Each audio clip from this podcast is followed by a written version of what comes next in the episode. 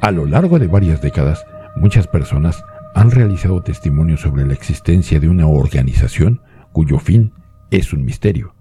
Me estoy refiriendo a los hombres de negro, un proyecto que busca la dominación global, extraterrestres infiltrados en nuestra sociedad o una rama del gobierno que quiere silenciar evidencias de vida fuera de nuestro planeta. Son muchas las personas que aseguran que, después de atestiguar un fenómeno paranormal, son visitadas por hombres que visten de negro y buscan recaudar y destruir información. Una organización que busca la dominación global, alienígenas infiltrados que quieren obtener nuestra información, o gobiernos que han optado por esconder evidencia de vida extraterrestre. Hoy te presentaré los hombres de negro. Bienvenidos. Están entrando. Seguramente todos ustedes, o la gran mayoría, han escuchado de los hombres de negro, sobre todo porque esta supuesta organización saltó a la fama en 1997 con la exitosa película protagonizada por Tommy Lee Jones y Will Smith. Por cierto, ¿sabían que los hombres de negro son de Marvel? Si ustedes pensaban que los hombres de negro son simplemente fruto de un escritor de cómics muy creativo, déjenme decirles que están muy equivocados. La idea de los cómics y las películas se basa en muchísimos testimonios que aseguran que esta organización es real. En la década de los 50, muchas personas que reportaron haber sido testigos de un fenómeno paranormal aseguraron que, horas o días después de su experiencia, fueron visitados por hombres vestidos de negro, con sombrero, piel que parecía no tener vida, labios rojos, voz grave y una actitud automatizada que muchos describieron como la de un robot. Los hombres llegaban con estas personas buscando recopilar toda la información para luego robarla o hasta pedirles que fueran ellas mismas quienes la destruyeran para no dejar evidencia, muchas veces llegando incluso a amenazarlas junto a los miembros de su familia para lograr su propósito. Con el paso del tiempo fueron llamados los hombres de negro, y hay quienes aseguran que siempre están presentes en los lugares donde ocurren fenómenos paranormales.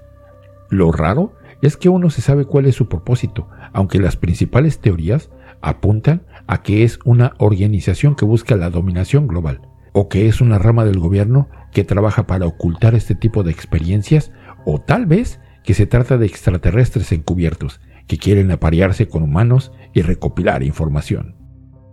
Hay que decir que el gobierno de los Estados Unidos niega rotundamente la existencia de los hombres de negro, aunque también hay que recordar que lo mismo pasó con el Área 51, y fue apenas en el año 2005 cuando se aceptó que existía.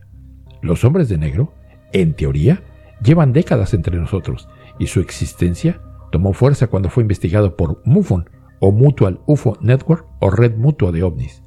MUFON es muy respetada por los creyentes de vida extraterrestre, y ha sido llamada los expedientes secretos X reales, Claro, también hay un sector que la critica precisamente por tomarse muy en serio dicho programa de televisión y hacer declaraciones como que los extraterrestres llevan años aquí y hasta que se aparean con nosotros.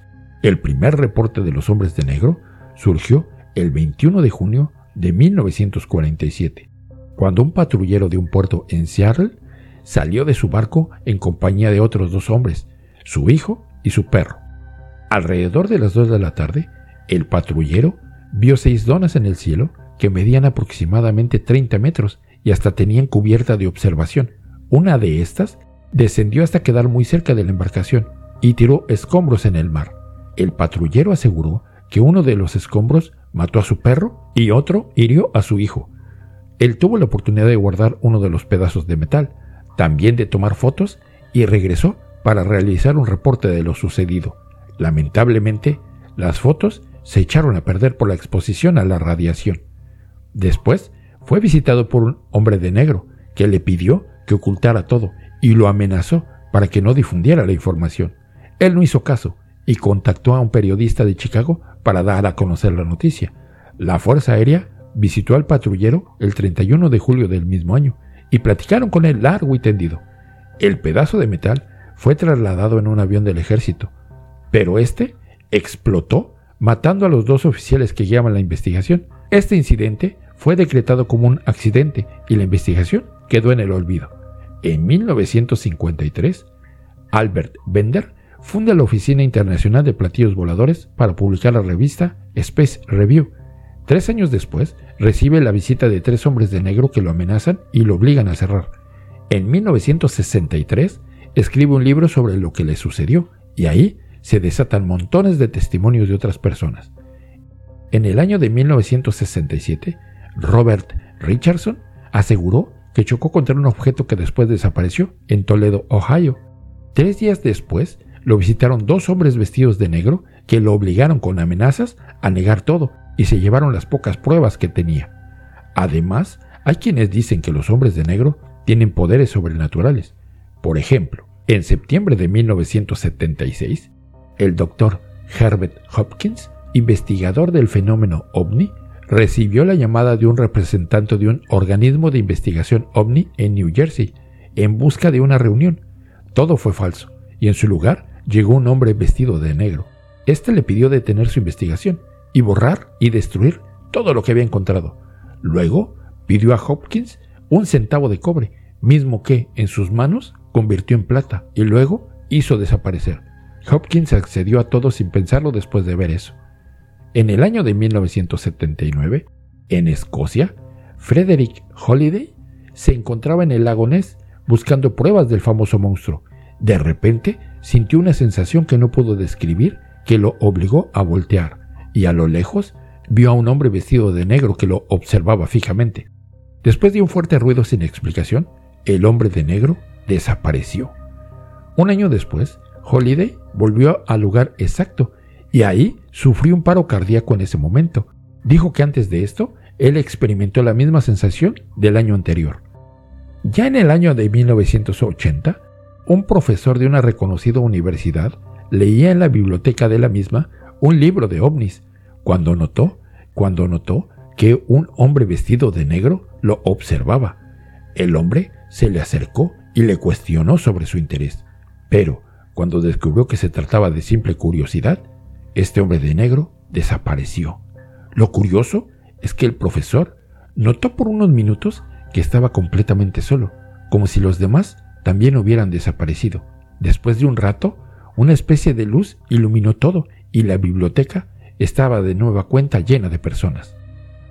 También hay el caso de una persona famosa que ha hablado mucho sobre su interés en el fenómeno ovni y en los hombres de negro, Dan Aykroyd, a quien seguramente recuerdas por su papel en Los cazafantasmas, The Blues Brothers y un montón de películas más.